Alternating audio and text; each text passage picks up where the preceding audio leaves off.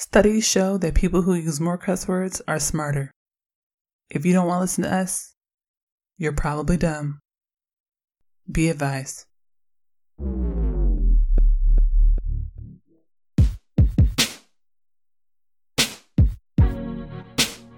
Hey y'all, I'm Jen.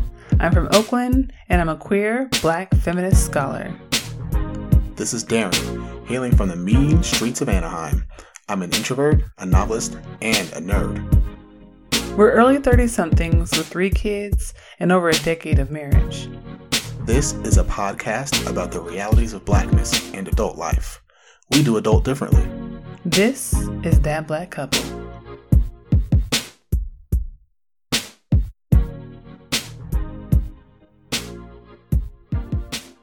Hello, my dearests. That's plural of dearest. That was a lot. Dearests. That's a lot of them. That's all of the dearests. Grab your green tea. no, actually, grab your tequila first. Because tequila's fun and it makes you fun and you have fun when you're drinking tequila. But then it gives you a headache. So then you got to have something with caffeine in it to help alleviate the headache after. So grab your tequila with a lime and some salt on the rim of the glass, but brew some water for your black tea and all you coffee drinkers who are okay with stunting your growth and staining the back of your top two front teeth. Wow. Brew the coffee too. It does that. That was rather specific. You never had stains on the back the back side of your front two teeth? No. Well, it happens. I'm not making it up. Okay. Well, Ask the dental assistant because she told me that coffee, tea, and wine can stain the back of the top two of your front teeth. I don't make stuff up. whatever you say. Thank you. So, grab all those beverages and have a seat. This is That Black Couple, episode six. We're talking about the problem with open quote relationship goals, close quote. This is Jen. This is Darren. And before we get started, you know I have to always ask y'all for that link juice. Go to Twitter, go to Instagram, find us, that BLK couple on Facebook, that black couple, and on the internets at www.thatblackcouple.com. Also, if you are tweeting about the show, if you are sharing something about the show, please use hashtag that black couple. Also, you can find our episodes on Google Play, on Apple iTunes, on Stitcher, and on SoundCloud. Please, please, please, please, please make sure that you rate us high. Leave great comments saying about how great we are. We really appreciate it. We really appreciate that. On today's episode, we're talking about the concept of relationship goals and how it's inherently flawed. On First Things First, we'll talk about the first season of a show called The Black Love Doc, which aired on OWN. So if you haven't been able to subscribe to OWN, I don't know if there's other ways that you can see this Black Love Doc, but I'm sure it's out there in the world, or you can Google it and read about it. But there were lots of couples on the show, most of them celebrity couples, and it was very interesting. So we'll talk about them First Things First. On the second segment, the conversation, we'll talk about intimate partner violence in the black community. And it's kind of weird to have that follow up the first segment, but you'll see the hook. Trust me, you'll see the hook. Last section and reflection, we'll discuss the ways that intimate partner violence has shown up in the lives of our friends and family and how we've even worked through some of that stuff in the ways that we've interacted with other couples and the ways that relationship goals sometimes masks those issues and we kind of romanticize other people's relationships without knowing how the sausage is made. We've written some articles about this stuff at watercoolerconvos.com. We'll drop all the links in the show notes. Let's go. Lego. So, first, we are going to talk about relationship goals and how people will put hashtag relationship goals or whatever under pictures of celebrity couples on Instagram or, you know, all, all those types of, of, of tags. And that we have to really kind of just stop that shit. Why, Darren? Why we gotta stop that shit, Darren? well, because because when we're saying that something is a relationship goal and we're we're putting people's actual faces on there, we don't know if that's the reality. Right. I think I think the whole concept of relationship goals is to sell a fantasy, Absolutely. it is. like like relationships are all good and golden and there's nothing dark and they're all easy and it's you know red carpets and yeah. and, and gourmet food with with high res That little food. That little food you be eating and you still be hungry afterward. right and in reality that's not what any relationship is and if and if a relationship is that then It's it's, not a not, an relationship. actual relationship No, it's there's not. no depth there's no No, it's not. No, it's not. what they say joy and pain sunshine and rain you got to have all of it All of it. to really make an actual real strong relationship I agree. actually this was one of those things that that for me just kind of irks me whenever i see anyone say relationship goals and we've had this in our own personal life you know we've been married for over a decade Yeah. we have three kids you know we're out here trying to make our way Yeah. scratching and surviving like we like to say Don't start this good time stuff there. Don't do it. You're triggering me right now. Don't do it. if you if you don't know what we're talking about catch to that bonus episode. it'll make a lot of a lot more sense but but i mean we out here in these streets and a lot of people look at us and like wow you guys have been out here and you're doing it and you're so great and amazing that's my goal i want to be just like you Mm-mm. And I'm like, no, you don't. That's what I think. That's what we always say. The the first thing we say is, no, you don't, No, you don't. because it looks nice, it looks great, but that's not. It's what you see is not the entirety of a relationship. Right. And it's, It's- taken a lot of work. A lot of work, A lot of long, a lot of long years nights, of work. a lot of stress, a lot of fights and arguments. Yep. Oh, I mean, a lot of cussed out family members. a lot of cussed out family members. A lot of not invites to the parties. You laughing because it's your family. You laughing because it's your people. That's why you laughing. Because my family is nice. we had to cuss them out. Listen. Okay, we haven't had to to uninvite anyone. There have been people that have not been invited that showed up from your family. Oh yes, But yes. yeah, no There are one has been like crashed from my disinvited family. Yeah, from your family. My my family is the one that your family has been uninvited. Yes. Yes. Yeah. And I say all that to say, you know, when you when you look at a relationship, you don't you don't know what's beyond the veil. No idea. You don't know what actually goes into, you know, the construction of that relationship. I almost say it's kind of like an iceberg. Yeah. Where it's like, oh, that, that iceberg looks so so glorious Beautiful and it's shining, serene. and there's so much underneath the water that you don't see that's actually holding up Right. this little small image, this little piece that Right. you have access to. Right. And honestly, that's why I really loved Black Love Doc on OWN.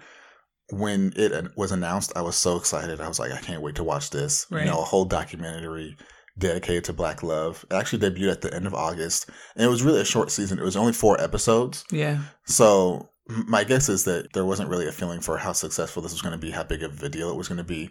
But it really only took one episode to get those returns and those ratings for them to already call for more episodes. So there are more coming Right. um, those four will not be where the discussion on Black Love ends. But what I loved about this show was that it was really just a straight documentary of, of black couples sitting on a couch Right. talking about their relationships. There were kind of some loose topics, but it was I think the whole point was to say this is what black love is. This is the the joy and this is the pain and this is everything Sunshine in the rain. Sunshine and rain, like I said, like like the songwriter said, as as we say in church. But so yeah, it really just talking about what it actually means to be in a relationship and how to sustain a relationship and what what you actually go through and what you face and how certain people have dealt with certain issues within their relationship. yeah. I had a couple couples that I liked. I had a couple that I didn't care for too much, but um, I think my favorite was was Tia and, and Cory Hardrict. yeah. I mean, we all know Tia and Tamara from from Sister Sister. I mean, Sister, sister. you know, a lot of us millennials kind of grew up with never them Never knew how much I missed you. with Jackée You know, that show crazy. was really not good. If It you wasn't. really think about it, like it really wasn't a good show. I watched every episode, I mean, a lot of the shows we watched were not Were that not great, good. but we watched. but that one was particularly not great. It was not. I think it's really interesting to see someone like Tia, who, you know, grew up in the industry very much so, and to now see her still in the industry, married to someone in the industry, but then also kind of being like a younger couple that's been married for a longer time, Like us, like us. And I think a lot of, I, I really did identify with a lot of what they said, yeah, but I also really appreciated that they were a younger couple that had been kind of in the game for a long time right, but were very real about their relationship. I don't think at any point in their interviews were they like, "Oh, it's so great and it's so flowery." no, no, no. And we just, you know, we pose for the gram, and we Listen. No, they were very much like, "This is hard." I don't think T even had a full face of makeup on. She didn't. She didn't. Tia was like, "Oh, you coming to my house, girl? Okay, this, got time. this under eyelids gonna look like how they look every day on Thursday. Today is a Thursday. You get my Thursday look." I, I was like, "I'm here for this. I'm here I- for this." Yeah, I mean, he had what did he have on? Like He a had, like beanie beanie cap. cap. I mean, they, it really looked like someone like was going door to door, and they said, "Hey, Tia and Cory, y'all want to do that?" in? And I said, Oh, "We I got mean, time." We home. We home. And they just, I mean, and I appreciate it because that's very real. That's real. I feel like when you're at home, especially when you got kids and you got careers and you're working and you got a million things on your schedule, you don't always have time to No, dress it up and perform for the for the. and for the that's one of those relationship goals things. Like relationship goals, when people do that hashtagging stuff, is often people who are dressed the nines, who are out on some red carpet, who have on like Monique Lhuillier or somebody else who I don't know how to pronounce their name or spell it properly or whatever. And it's like this is my goal. My goal is to be done up and have all this extra money that I can spend on clothing and not on things that are necessities in my life. And I'm like, no, like I be going outside. I tell people all the time. Sometime I go outside, I look down at my ankle and I'm like, damn, that's ashy, but I can't get to it right now. I'm gonna check for that later. Like that's real life. I got three kids. I got PhDs I'm working on. I got bills I gotta pay. Sometimes these ashy ankles gonna have to wait. I live Right. in Chicago. It's cold. Things be ashy. They be ashy, and I gotta work on it when I can get to it. Like I mean, and relationship goals for me is like for me a relationship goal is do we have food? Oh, I'm winning. Is the mortgage paid? Oh, that's a relation. Really, hashtag relationship goals. Like, is my car note paid? Oh, hashtag relationship goals. Like to me, that's a relationship goal. When we can walk in the house and flip a light switch and the, the lights come on and the heat works, like that is a relationship goal to me. How I look has nothing to do, nothing to do with my relationship. right. And I feel like Cory and Tia like embody that. Not to say they look like trash. They don't. Yeah, they look great. They just look like real normal, actual people who are not about to head to the Oscars right now. The, and the and the thing is, I, I think their look matched it. Is they're basically like, we're here to tell y'all the real. Right. We're not going to sugarcoat it. We're not going to perform. We're not going to make this a pretty story for you. We're to say it's hard. We had kids. We thought it was going to bring us closer. Guess what? It's work. It's hard. And we didn't get no sleep. right. Guess what? I didn't have no money, and we had to hold it down together as a couple. and my sandals was was was busted, and she still Right. liked me. you know, I mean, and that's real life. And and to me, like you're saying, like, that's that's kind of a relationship goal to me is to face the realities together. And I Yeah. think that's what they were really strong. no, they were about. my they were definitely my favorite couple too. I, I I liked them. I liked I liked Cory. I think of all the men because it was they were all heterosexual. We'll talk about that in a minute. In a minute, they were all heterosexual, all gender binary, all cisgender. From what we could tell mm-hmm. on on the show, the way that they presented was very much cis heterosexual and gender normative. But of all the men on the the series, I liked him the most because he was like, listen. I don't be having my shit together. I forget stuff. I'm imperfect. And even when I was trying to court Tia, I knew that I'm I just I had a lot of shit I was working on. So I was honest with myself about that and I was honest with her and I felt some shame about some of that stuff. Sometimes I didn't have all the money I wanted to give her the things that I wanted to give her and I didn't have the money, you know, to get the wedding that I wanted her to have or whatever. And I, I liked that vulnerability and that honesty that he had because I feel like that's one of those things that builds a relationship in really important ways. Because when you can love each other in a paper bag, I really think that you can love each other anywhere. right. I think if you can love each other when you're eating top ramen, you can love each other when you're eating filet mignon or wagyu beef or whatever the fuck. It's real life. That's real life. You know us. I mean, we don't live in some real situations. questionable. I mean, we didn't caught mice together. yeah. I mean, I was like, yo, what's with this mouse trap? Oh, we caught a mouse. You know, like we done been in some situations where we live, you know, our our places of residence were not not hot. You know what I'm saying? We didn't always have that. We still ain't we still ain't paid like that, you know? No. And I mean, I feel like if your relationship is rock solid, you don't have to have hashtag relationship goals because your relationship goal, your hashtag relationship goal is the actual relationship. Right. And I think the other thing that I liked about that was that in doing that and saying publicly with his wife next to him, Cory saying, I didn't have all the money and I Right. looked kind of busted and I felt shame and I was worried and I felt, you know, all these different ways. I think it really put it out into the world that you don't have to fit some type of special mold. You don't have to mortgage yourself to the nth degree so that, you know, you can you can meet some type of imaginary goal. Standard. Right.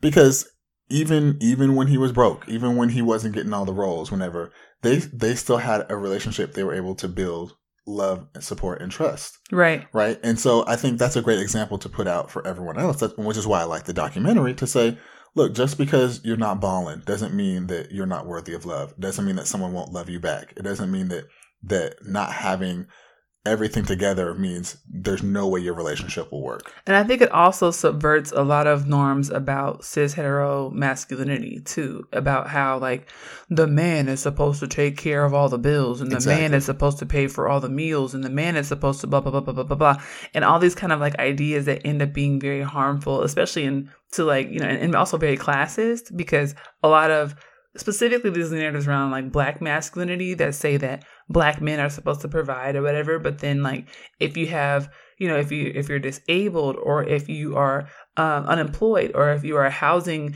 disenfranchised or if you have other kind of like situations that are not really under your control per se that are systemic or that are unanswered by the state in ways that are actually material that you you really can't actually provide those things even no matter how you, no matter how hard you try you know you're not going to be able to actually provide all of those things simultaneously and i think that i like their narrative because it shows that there's some times where you just gotta love this dude. Like you just gotta love this person. You just gotta love this woman. You just gotta love this gender nonconforming person.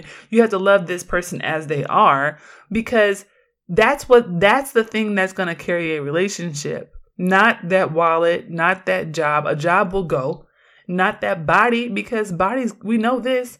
Anything can happen to our bodies any day of the week. In in or out of your own control. Right. Health is not something that is sustained at all and it's not guaranteed. And so for me, it's like I like their narrative because he was subverting a lot of these norms that make it seem like, you know, black men in particular, since he's a, a black man, are, you know, supposed to be superheroes. And and black women are, are obviously have that narrative narrative as well. And that didn't come up as much in the documentary, which I do think was a gap that they kind of missed Yeah. how black women are kind of erased and i think that's what that's why it happened because it didn't really talk that much about black women and the unique ways that black women are in these relationships and often are have to be into a back seat because of the black men that they're with but i do think that in that particular relationship i like that they were trying to push back against this idea that the, a good black man a good in in air quotes black man is a black man who only provides only provides money only provides you know uh, capital to a relationship. That's the one expectation. You meet that and you, you made it. Right. Right. The other couple that I really liked from the documentary was Ashley and Brian Shea. Yeah. And part of that is because really when you when you look at the landscape of who was who was featured on there, it was really mostly black man, black woman, black man, black woman. And it was nice number one because they were an interracial couple. Or black man and nondescript woman. No, n- not nondescript. Well, I guess you could say nondescript. There were a couple of nondescript. There were a couple of nondescript. Yeah. Yeah.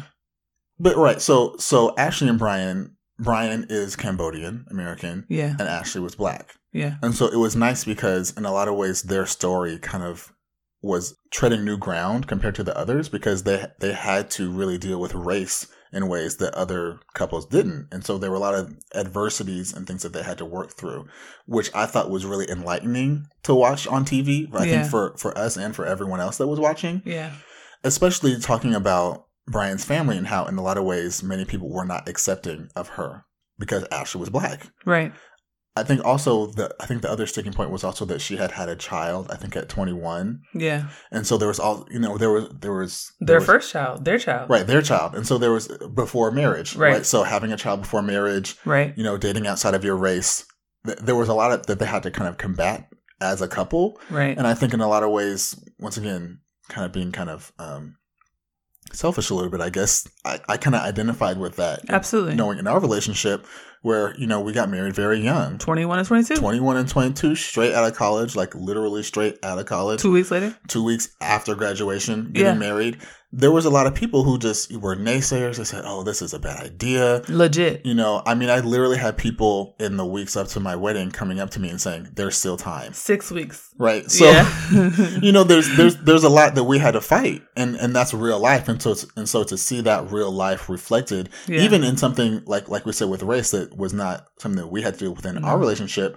Just the universal nature of, Right. of having to fight certain aspects to to make your love win. I Right. think I think was great to see. They weren't, I won't say that they were one of my favorite couples because he was really muted. He didn't talk much, so I wasn't that impressed with him. But she, I liked her a lot. She was like, listen, I'm with him. And I like how she was like, listen, I wasn't intending to date outside of my race. I love black men. I just happened to fall in love with this dude. And that I related to because when I met you, I was like, dude, he's a square and he's corny. I love you. Don't come for me. I'm sorry. But I mean, I grew up in Oakland and a lot of people who I had dated, you know, across genders were, you know, they were tatted. They had like gold ones or whatever and Dreads. dreads or, or cornrows, you know, piercings, things like that. And so when I met you, super clean cut, not a tattoo in sight, I was like, wow, what the fuck is wrong with me? I thought something was wrong with me because I was like, I thought I had a type. I, I legit thought I had a type. And you were just not what I thought was my type. Right. So I, I felt what she was saying when she was like, yo, I was not trying to be out here dating outside my race. That wasn't something I did to do. I just fell in love with this guy. And so that resonated with me. I did like that about her.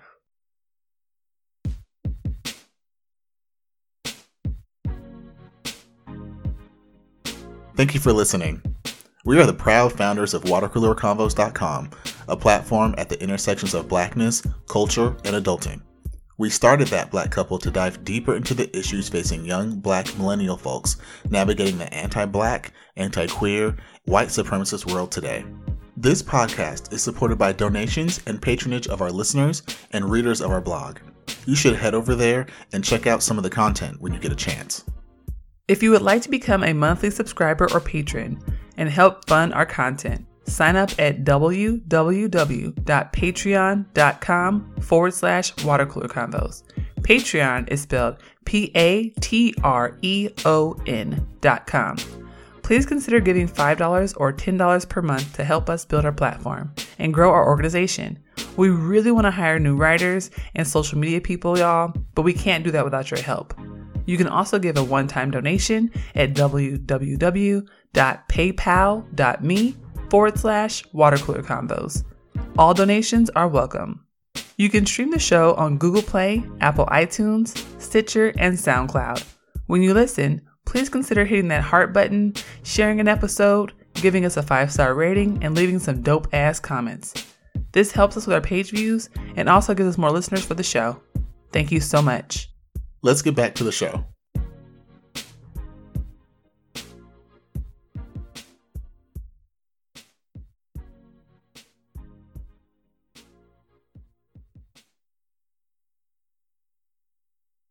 My other favorite couple was actually Viola Davis and her husband Julius because first of all, first of all they're adorable. like they're just cute, okay? Yeah, I mean Viola by herself, we all love Viola. Oh my god! I oh mean, oh god, who doesn't Viola. love Viola? Who doesn't love Viola? Who but then it's like you got to think like who who would marry Viola? right. And if you couple with Viola, you got to be legit, Right? right? And so they're talking, and the way she's describing him, I was like, "Oh, that makes total sense." Because you, Viola always plays this like super crunk person in the movies, so you expect when she talks that she's gonna be like super crunk, but she's not like that. Like she's actually a very sweet, like gentle, kind of kind person. And she's like, "Oh, we went on a date, and he called me, and he's like, you're just so beautiful, and I just love you, and you're just so great." And I was like, "Oh my gosh, this is just so adorable!" like this, this is really cute, you know. And I feel like the reason why I liked them was because Viola kept it all the way real. She was like, "Yo, when I met him, my credit was trash." I love when she said when that. she was like, that. my credit was jacked up, and I told him my credit was jacked up, and he was like, "Yeah, it's okay, we'll work it out, baby." You know, I was like, "That's some real shit. That's some real shit." I got so many damn school loans. I got we had that conversation one We day. You sure said, you said, "I got a lot of loans. I don't know. I don't know how like, is this gonna work." I was like, "Babe, um, you want to marry me and everything, but I want you to know these school loans." and I and I said just just like Julie you said, did. I You're like, well, you know, we'll we'll, we'll work it out. you know, we'll make some money. we'll, figure pay it out. loans. So, like it's one of those things that you have a conversation about, and I appreciate. I think that's the thing that resonated with me was those couples on the show, where it was clear that they were just being real. They were being real with each other. They were being real with the show's documentarians, and they were just being honest about their relationship. And that to me is one of those things that subverts this hashtag relationship goals movement because Right. relationship goals hashtagging is not really about the real stuff about being in a relationship. Hashtag relationship goals is like that picture I saw of Serena Williams in bed with her baby. She's knocked out sleeping, the baby went away. That's hashtag relationship goals because you know what? She out there taking care of her baby. That's real life. It's not glamorous. right. You know, she's not all done up in normal Serena fashion, but she out here taking care of her child. Like that's the stuff that to me is really relationship goals because that's the real life of it all. That's what we really be doing out here. Like the 24 hours of the day, the 23 of it looks like that.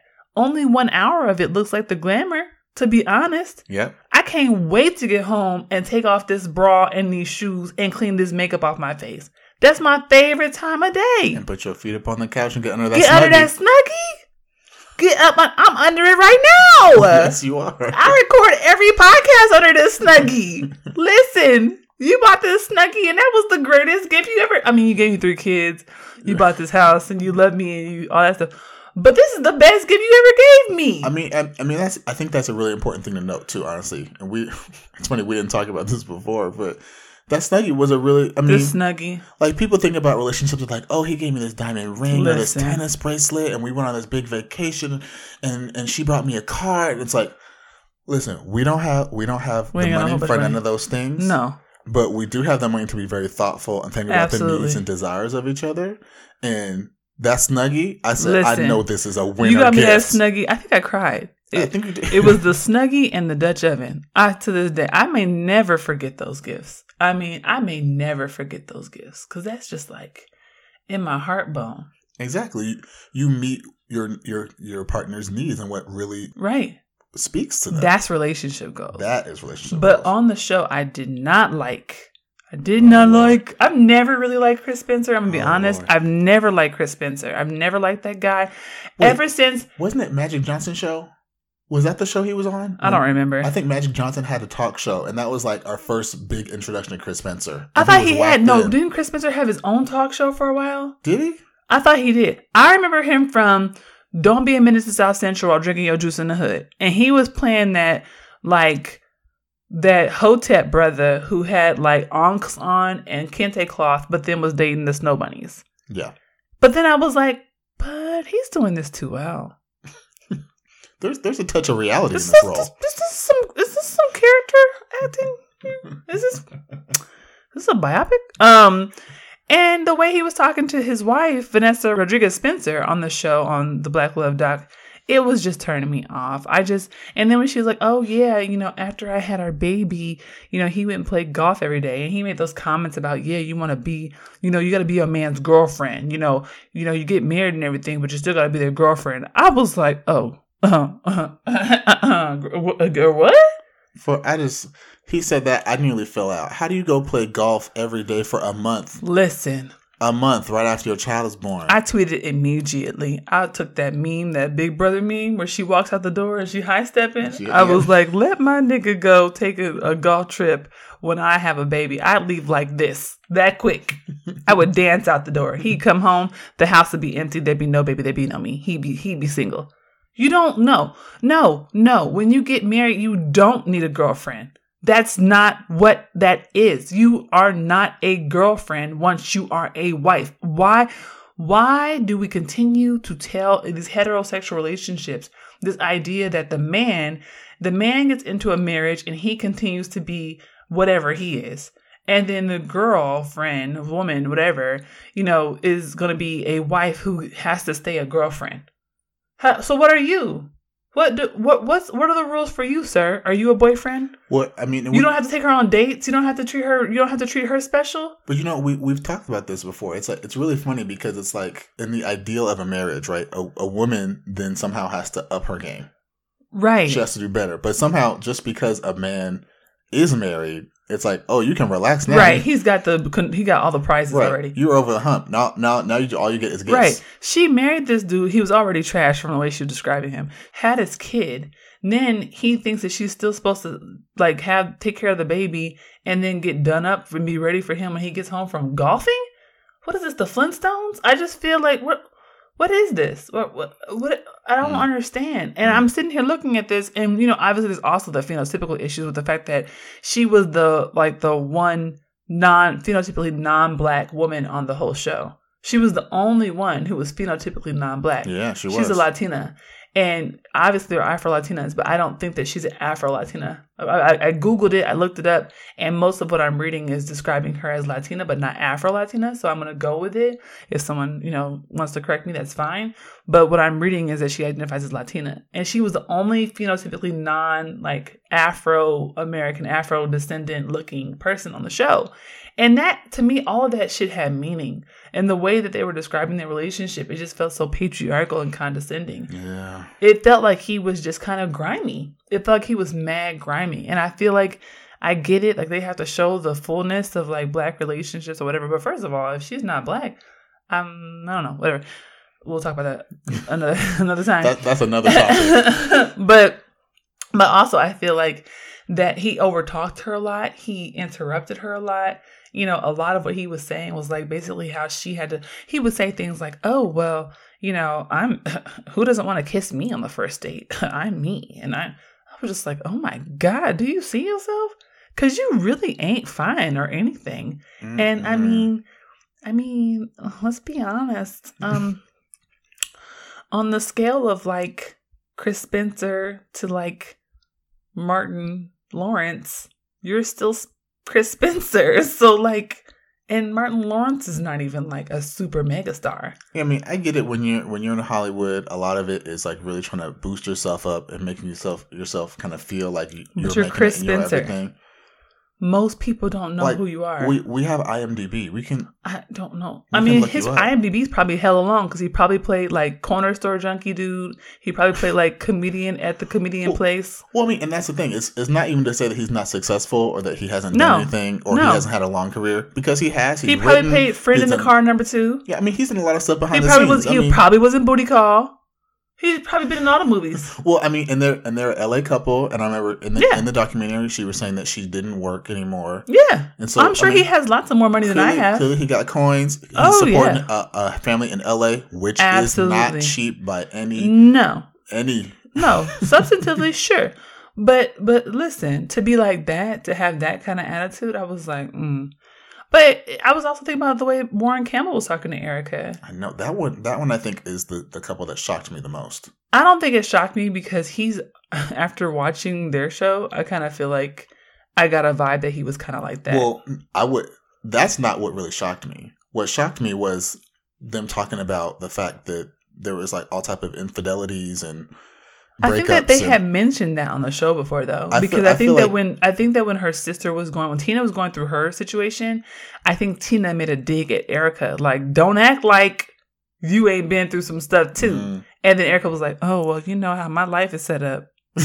It's just it's interesting that I think up until now that's kind of been like a very low key like not something that they talk about very much, especially when you when you put you know Erica in comparison to her sister and how she's really now made that in a lot of ways a platform to say Right. yes we have faced infidelity and we've moved past it and we are stronger because of it. It was kind of interesting to really hear them talk really at length about the fact that there was infidelity and that Right. you know early on in their marriage they had basically they were basically just living apart. Separately life. Yeah. And I mean, it was it was that really caught me off guard because in a lot of ways they are one of those relationship goals Relationship couples, goals. especially within the black church. To say, look at look, look at this. That's the thing that gets you too is that they're in the black church. That's Right. the other layer there, and, and that's like that's where I'm like, we gotta stop this relationship goal stuff because these are folks who are associated with the tradition of Christianity as well, and they was going through that, and we know. Listen, we know that the black church that's where a lot of ill shit goes down. Yep. And a lot of it is covered up because of the fact that respectability politics and proximity to performance of whiteness and performance of goodness or whatever is is a way that we cope with white supremacy. It's a way that we cope with moving throughout the world in in bodies that are are said to be less than. And the black church kind of in some ways ushers that along, right? A lot of ways a lot of ways that young people are first introduced to the politics of respectability is through the church and through the Bible. And I'm saying this as somebody who's grown up in the black church who can tell you right now how many books are in the Bible, who can recite, you know, whole verses and whole sections and whole stanzas and tell you who did what and who which apostle said what and came from where and turned their name from one place to one thing and what the burning bush was about. I mean, I know all that stuff. And some of that stuff is really near and dear to my heart. And like I will always have it with me. And I don't have any antagonism toward faith, but I do have antagonism toward the patriarchal ways that the Black church and the practice of religion often teaches young people how to mimic and perform these systems of oppression against one another and how to internalize that shit. Exactly. And I feel like when I saw Warren and Erica and how he's sitting there talking about, you know, how he puts up with her ignorance, I was like, oh my gosh. How are we all sitting here with a straight face? And like looking at her face, I'm like, oh, I feel so bad for her. I felt so bad for her. She's sitting there with this man who cheated on her, who left her and had infidelities, who stepped out of their marriage and had indiscretions, and got the nerve to talk about her ignorance. Well, and I, I think that's the thing that that's really important to note, though, because like you were saying, is how we internalize it. Because the other piece of that conversation that stuck out to me was she said that she had to take some of the blame for that Mm-hmm. because she was out on the road working doing Mary Mary, and I remember thinking, wait, so so now you have to take some of the blame for uh, your career, for being successful, for working hard and supporting your family. because he wanted his wife. Because let's not act like he don't have a job where he's also successful, working very hard, working long hours. So he doesn't have to take any of the blame for being away from you, but you have to take the blame for being away from him. Right. And it's because it's because, to be honest, a lot of cis heterosexual black men expect their wives to help raise them.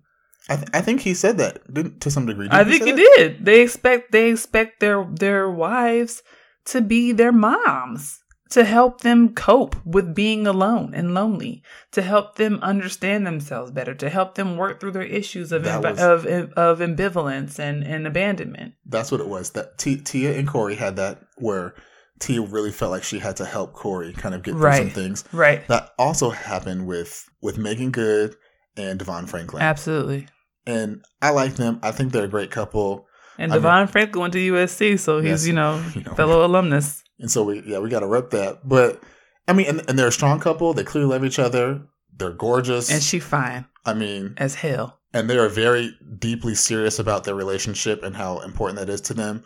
And it was very interesting though when she was talking about when they first got married and how she wanted to make all the meals, Right. you know, kind of play that that homemaker role, Right. trying to really be a traditionalist. And then he kind of he kind of threw a dig out at her Yeah, to say. "Oh, at some point, you know, she got a role, and all that just went right out the window." And I remember thinking, "What?" Nigga. I, I, yeah, that made me mad. I was like, "Do you have a Betty Crocker cookbook? Do you have the internets? Cook for yourself." And then she she tried to be like, wait, hold on, hold on, hold on, hold on, wait, wait, wait. It didn't go because he really really kind of came. he tried her. to comfort her, but you, I mean, because he probably has that Proverbs thirty-one submissive wife idea, where even if she's out making her own money, got her own job, doing her own thing, somehow she's supposed to make sure that he's got food to eat. And I'm like, you're an adult person. You are a grown-up. You can feed yourself, my friend, my guy, my G, my dude. I mean, Feed yourself, homie. and he he wor- he works in the industry too. This is not someone you know who who I don't, to my knowledge, they're not facing any money issues. It's like No, they're there paid. are other means, plenty of means. Living in L.A., Listen, there's nothing but means get to yourself, find food. buddy. Get yourself a home chef. I think he said he was working at the, at the Paramount lot. He was at Sony There- before. There's a there's a Roscoe's, not but a couple. I'm mad you called out Roscoe's. DeVon Franklin Hey, eat Roscoe's every day. Listen, I would though. hey, when Roscoe's is closed, Listen, you shouldn't be complaining if about I was food paid, options. if I was paid, listen, you better know I would be eating every bad thing. you got vegan Roscoe's? They have vegan Roscoe's? Come on, Okay, I'm just saying. stop playing. My point is, is that I appreciated the Black Love doc, but there's just so many layers, and I appreciated that they tried to show the fullness of of Black relationships. They tried to show like the complexity. They did miss on the phenotypically same gender loving couples. They really should have had a same gender loving couple, not just a a queer couple, because you know I am queer. Phenotypically, people read us as heterosexual. People don't read my bisexuality into our relationship because you know, heteronormativity is a thing. And so people read us as heterosexual. They see our kids and they believe, you know, two cisgender people that are both heterosexual. And I, I agree. Miles Johnson was saying this on Twitter that they need to have some clearly same gender loving couples on black love doc and that's important because that is another another part of of black love that needs to be represented and and that honestly and i think that's the thing about the show where when they didn't have that obviously it was only four episodes so they couldn't you know I think in a lot of ways it was very limited in what they showed. But the whole point, and I think this was even the tagline for the show, was to say, this is what black love looks like. That's the thing. And so when you make that type of a statement, you got to show all of it. Yeah, you're excluding a lot of ways that black love right. actually looks. You got to show all of it. And I tweeted that out from our, our That BLK Couple uh, Twitter account. And one of the show's uh, creators, Tommy Oliver, which is interesting because it's the same name as the Green Ranger. Is that no? the old school. Old school Green Ranger. That's for the old school. Um, he liked it. So I'm like, I hope that he actually takes that information and uses it for the next season. I also thought one thing that was to me a little weird that they were not showing was that they didn't talk a lot about like social issues facing black people today.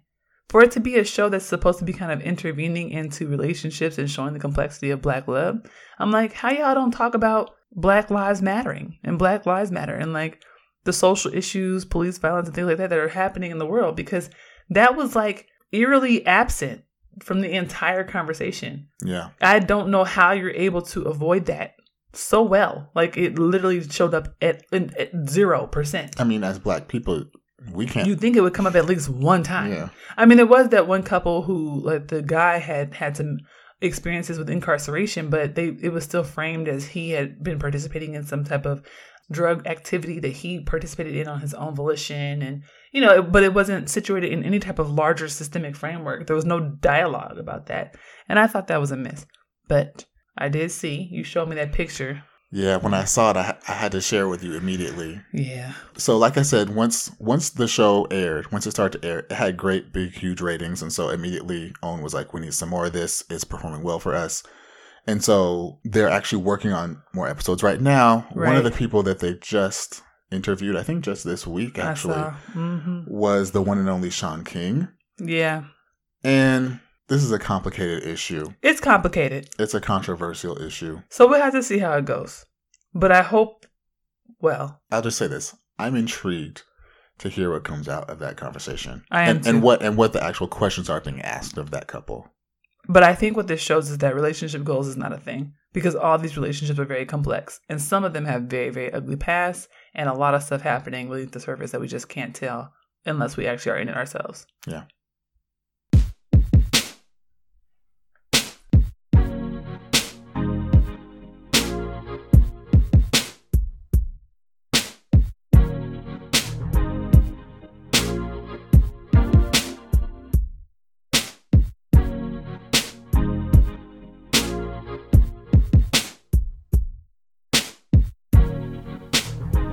All right. So it's time for the conversation. Are you ready? Oh, I stay ready. Oh gosh. so I think the reason why we brought up the Black Love doc in reference to our topic, which is the problem with relationship goals, is that the Black Love doc was important because it showed how you can get like a fuller depiction of blackness and coupling, even if there were some clear gaps that we talked about, like not having visibly same gender loving couples like not dealing with the issues facing a lot of black folks today, like, you know, police violence, mass incarceration, issues like, you know, the fight for 15, trans rights issues, things like that. But I also I think that it touched on a lot of things that people don't like to talk about. It touched on masculinity, it talked about interracial coupling, it talked about families, it talked about indiscretions, it talked about a number of issues that are kind of taboo. And I appreciated that, right? So in reference to hashtag relationship goals, that document, the documentary was really about showing, like I always say, how the sausage is made. But there's something that I think that we never talk about in relationship conversations, specifically black relationship conversations, and that's the conversation around intimate partner violence. And I really wanted to bring that up in this relationship goals conversation because I think it's vitally important. Yeah. So, so just to be clear, I want to make this clear at the outset. Black people do not own the field when it comes to, intimate partner violence. Black people are not the only people who experience intimate partner partner violence. We don't like commit intimate partner violence in some different way and some different rate than other racial groups. I want to say at the outset that this is not to imply that black men are some type of unique uh, committers and perpetrators of intimate partner violence that have to be called out as separate from a system of misogyny or separate from a system of patriarchy. But what I do want to say is that we should have more conversations about intimate partner violence in the black community and in black heterosexual coupling because it's very critically important and it's not something that we really talk about that much.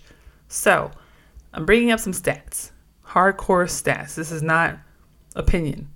So, the CDC does, you know, tons of research, obviously. The CDC is, is Center for Disease Control. I was going to say it, but you caught me. Okay. so, they have a report on intimate partner violence and it's talking about they really are focusing on heterosexual couples and they're finding that uh, intimate partner violence is one of the leading causes of death of homicide deaths for women but within that they're saying that just to quote the, the, the report the report also found that black and indigenous women are slain in general at significantly higher rates than women of other races Black women are killed at a rate of 4.4 per 100,000 people, and Indigenous women at a rate of 4.3 per 100,000 people.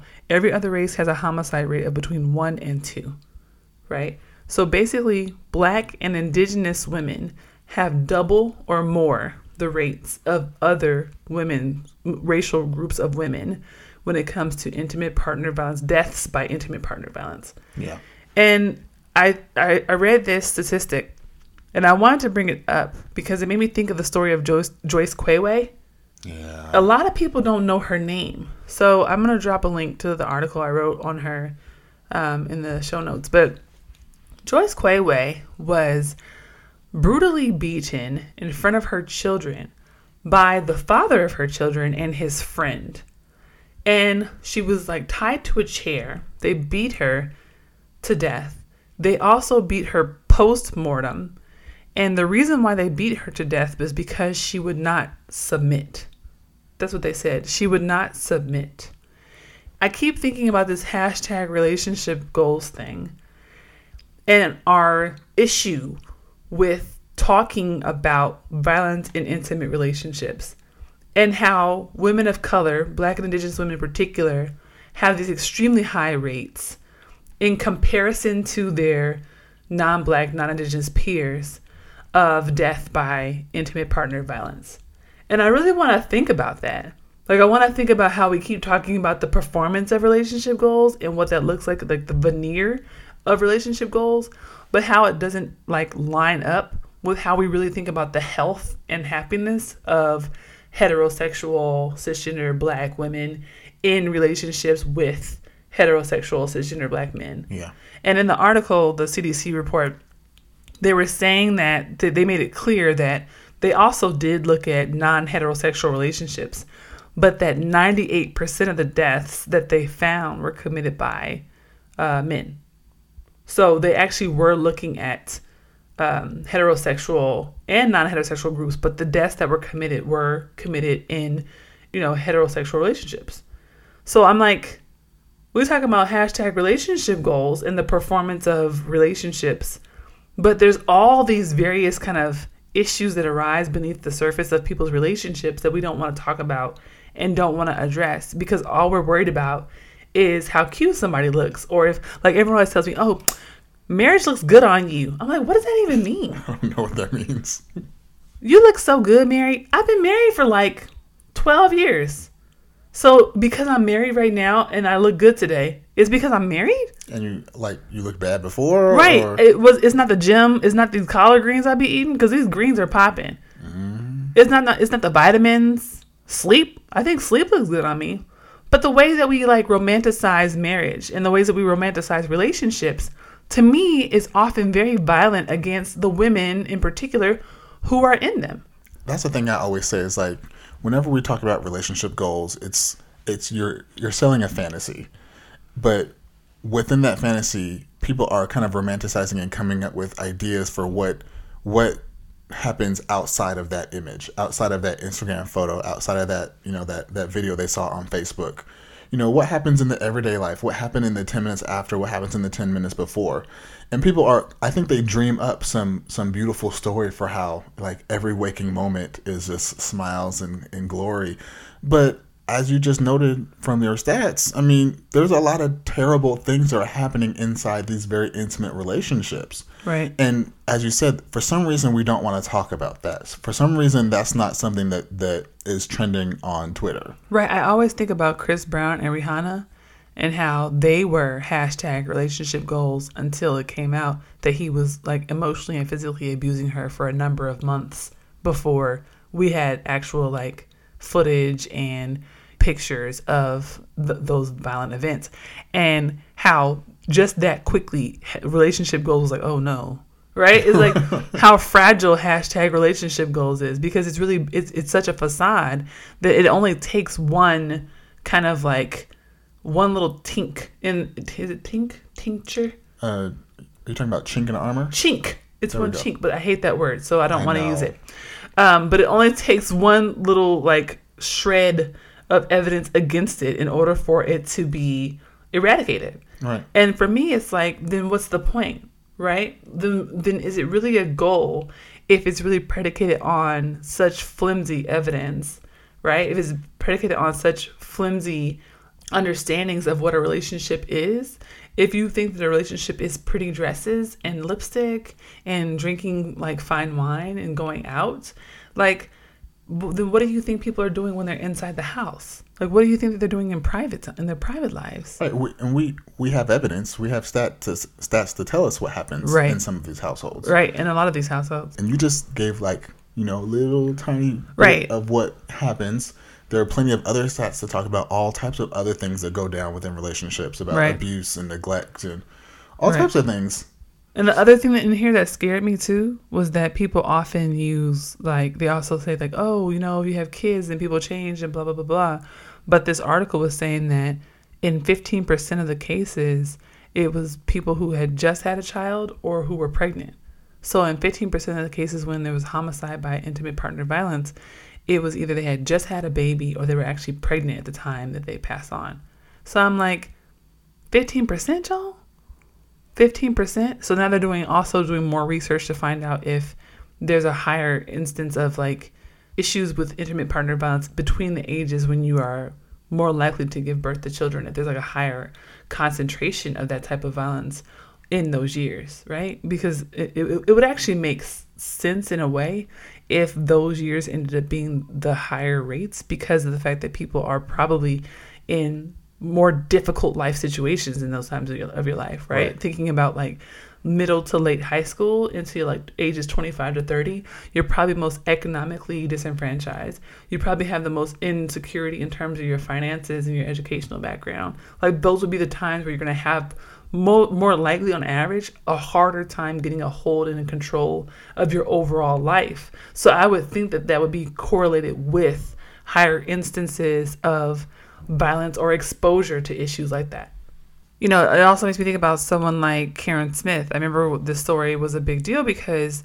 she was like a really normal woman. She was like a school teacher and she married a pastor who had military experience. She was murdered in April. She had married him in January and I think he turned up at her school and killed her and then and then died by suicide, killed himself. And it was a big deal because everyone was like, oh, well, they seemed perfectly normal. And everyone actually said that they were kind of relationship goals because they seemed so happy. I think he had posted on Facebook before murdering her. Yeah, just like a couple days. Just a couple, yeah, just a couple days or something before about how much he loved his wife and all these things, and then he ends up going and, and killing her in front of children at a school, you know, and that's stuff like that. I'm like, we really, I, I that's why I struggle with hashtag relationship goals, and I know people are gonna say, oh, that's a leap. It's not a leap. It's not a leap because really hashtag relationship goals romanticizes relationships that we are not in. Not only that, it puts pressure on people who are in relationships to perform for others. Just think if you're in a relationship with someone who is abusing you physically, emotionally, you know, whatever it might be, and people are hashtag relationship goaling you, right? The pressure you have to stay with someone who is harmful towards you. That's where my issue lies. It's like, what are we doing when we hashtag relationship goals other people who maybe they're not even their own relationship goals. Or or people that kind of aspire to be that and how they're like, look, this is relationship goals. I'm doing it. You know, the, and the thing that always gets me with relationship goals is commonly when people use that type of hashtag or, or tag, it's about celebrities.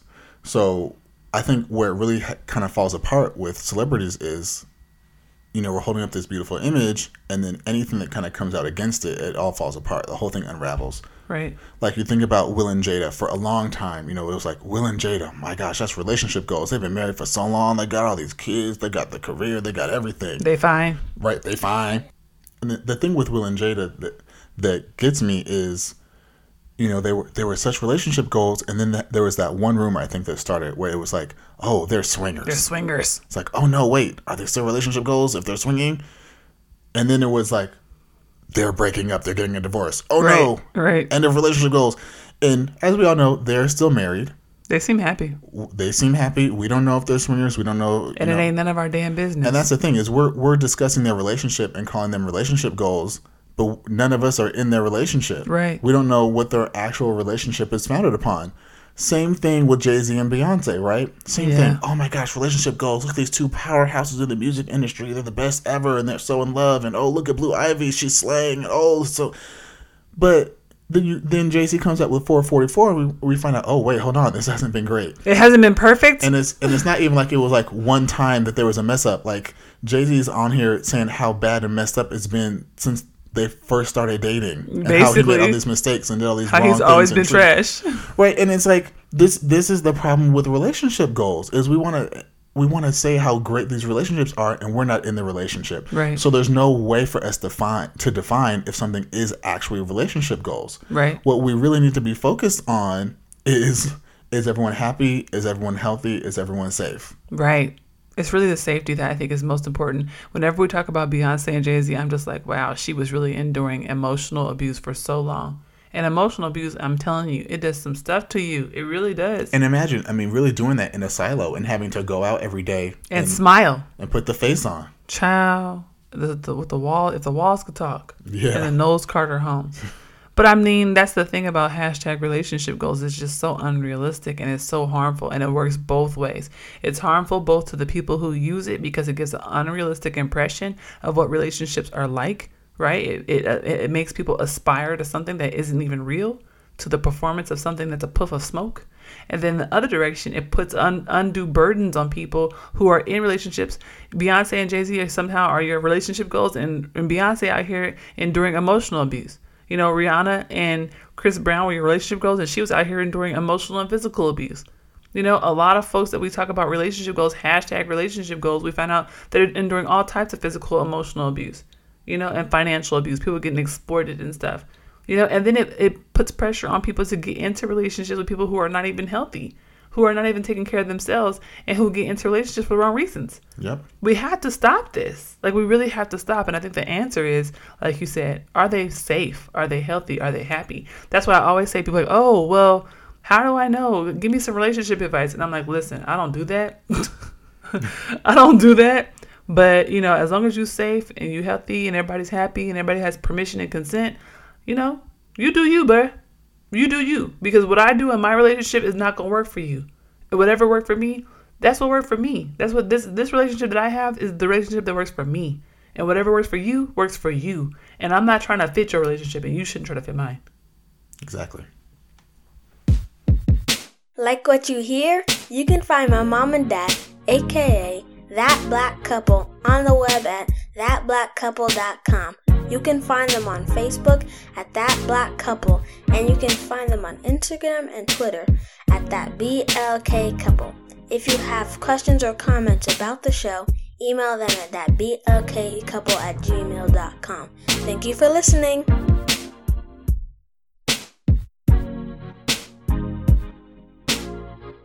And we're back. We're back. Time to close things out with the reflection. Let's do it. So, for my reflection this week, talking about relationship goals, you know, when, when we got together, it was not really a planned thing. Nope. We were friends, the best of friends. I didn't like you. You can say that all you want. but we were friends and we had a great time together and it turned romantic and it became this great, wonderful thing in our lives. Yes. And so when I think about relationship goals, you know, I think about trying to build just a great, happy relationship with someone. Yeah. We've had a lot of ups, we've had a lot of downs. That lot was long.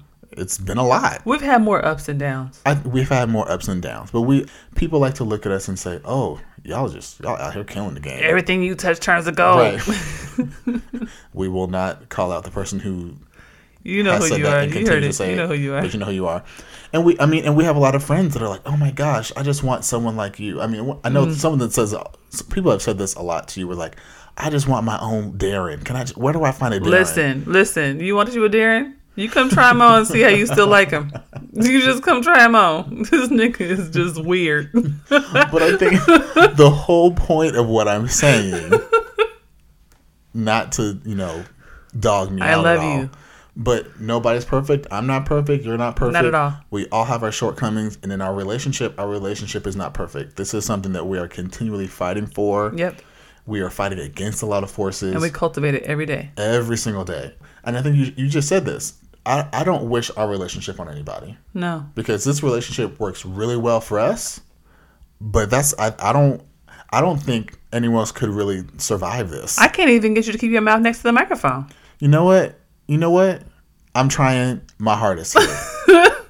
but that's that's it. Like so we have a dialogue and a communication and we we work through our differences and we make our thing work. Yes. But our thing would not work for It's anybody nobody else. It, it's a perfect fit for us. Right. And the problem with relationship goals is it's um, it's almost like a lot of these relationship counselors always talk about, oh, you know, don't put together this whole binder full of, of, of wants and needs for your for your future partner and all these rules that they have to meet. It's like I feel like people are doing that the same. The, I feel like people are doing the same thing with relationship goals. We're like Right. saying, yeah, we're gonna be out here like looking like Jay Z and Beyonce, killing it. He's gonna have a business. I'm gonna be do-. like, don't don't impose all of these rules and standards on what a relationship is or should be Right. Just work on having a relationship that works for you because the relationship that you have that works out for you won't work for anybody And else. start off by having a good relationship with yourself.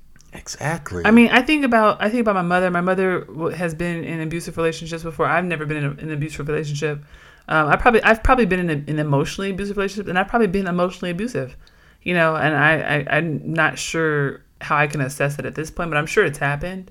But I think my mother is someone where I first learned about physical abuse. I learned about how the women in my family have dealt with physical abuse. It was like a constant learning about that growing up.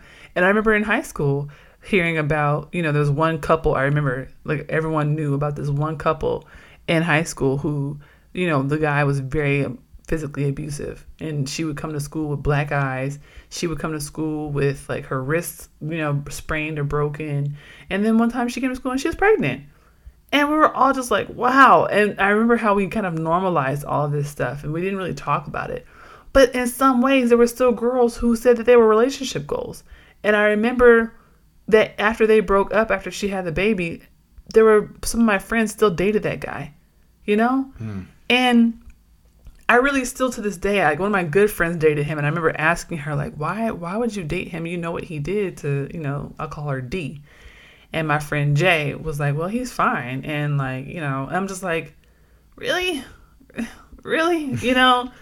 Really? And oh well he takes me out and all this stuff. And and it just hit me that, you know, it really was one of those things where she had and like a, a lot of us have, you know, internalized a lot of messages about how you know, we our relationships to our own bodies and what we're willing to withstand and what we're willing to risk, you know, and how we're willing to kind of sit by and watch things happen to black women in particular and how in some cases we think it's just okay. Where it's okay, you know? And that's what I want to get at with this episode is just thinking about the ways that we can challenge that, the ways that we can challenge, you know, hashtag relationship goals, especially when we're talking about heterosexual relationships and start prioritizing the, the heterosexual black women who are in them, you know?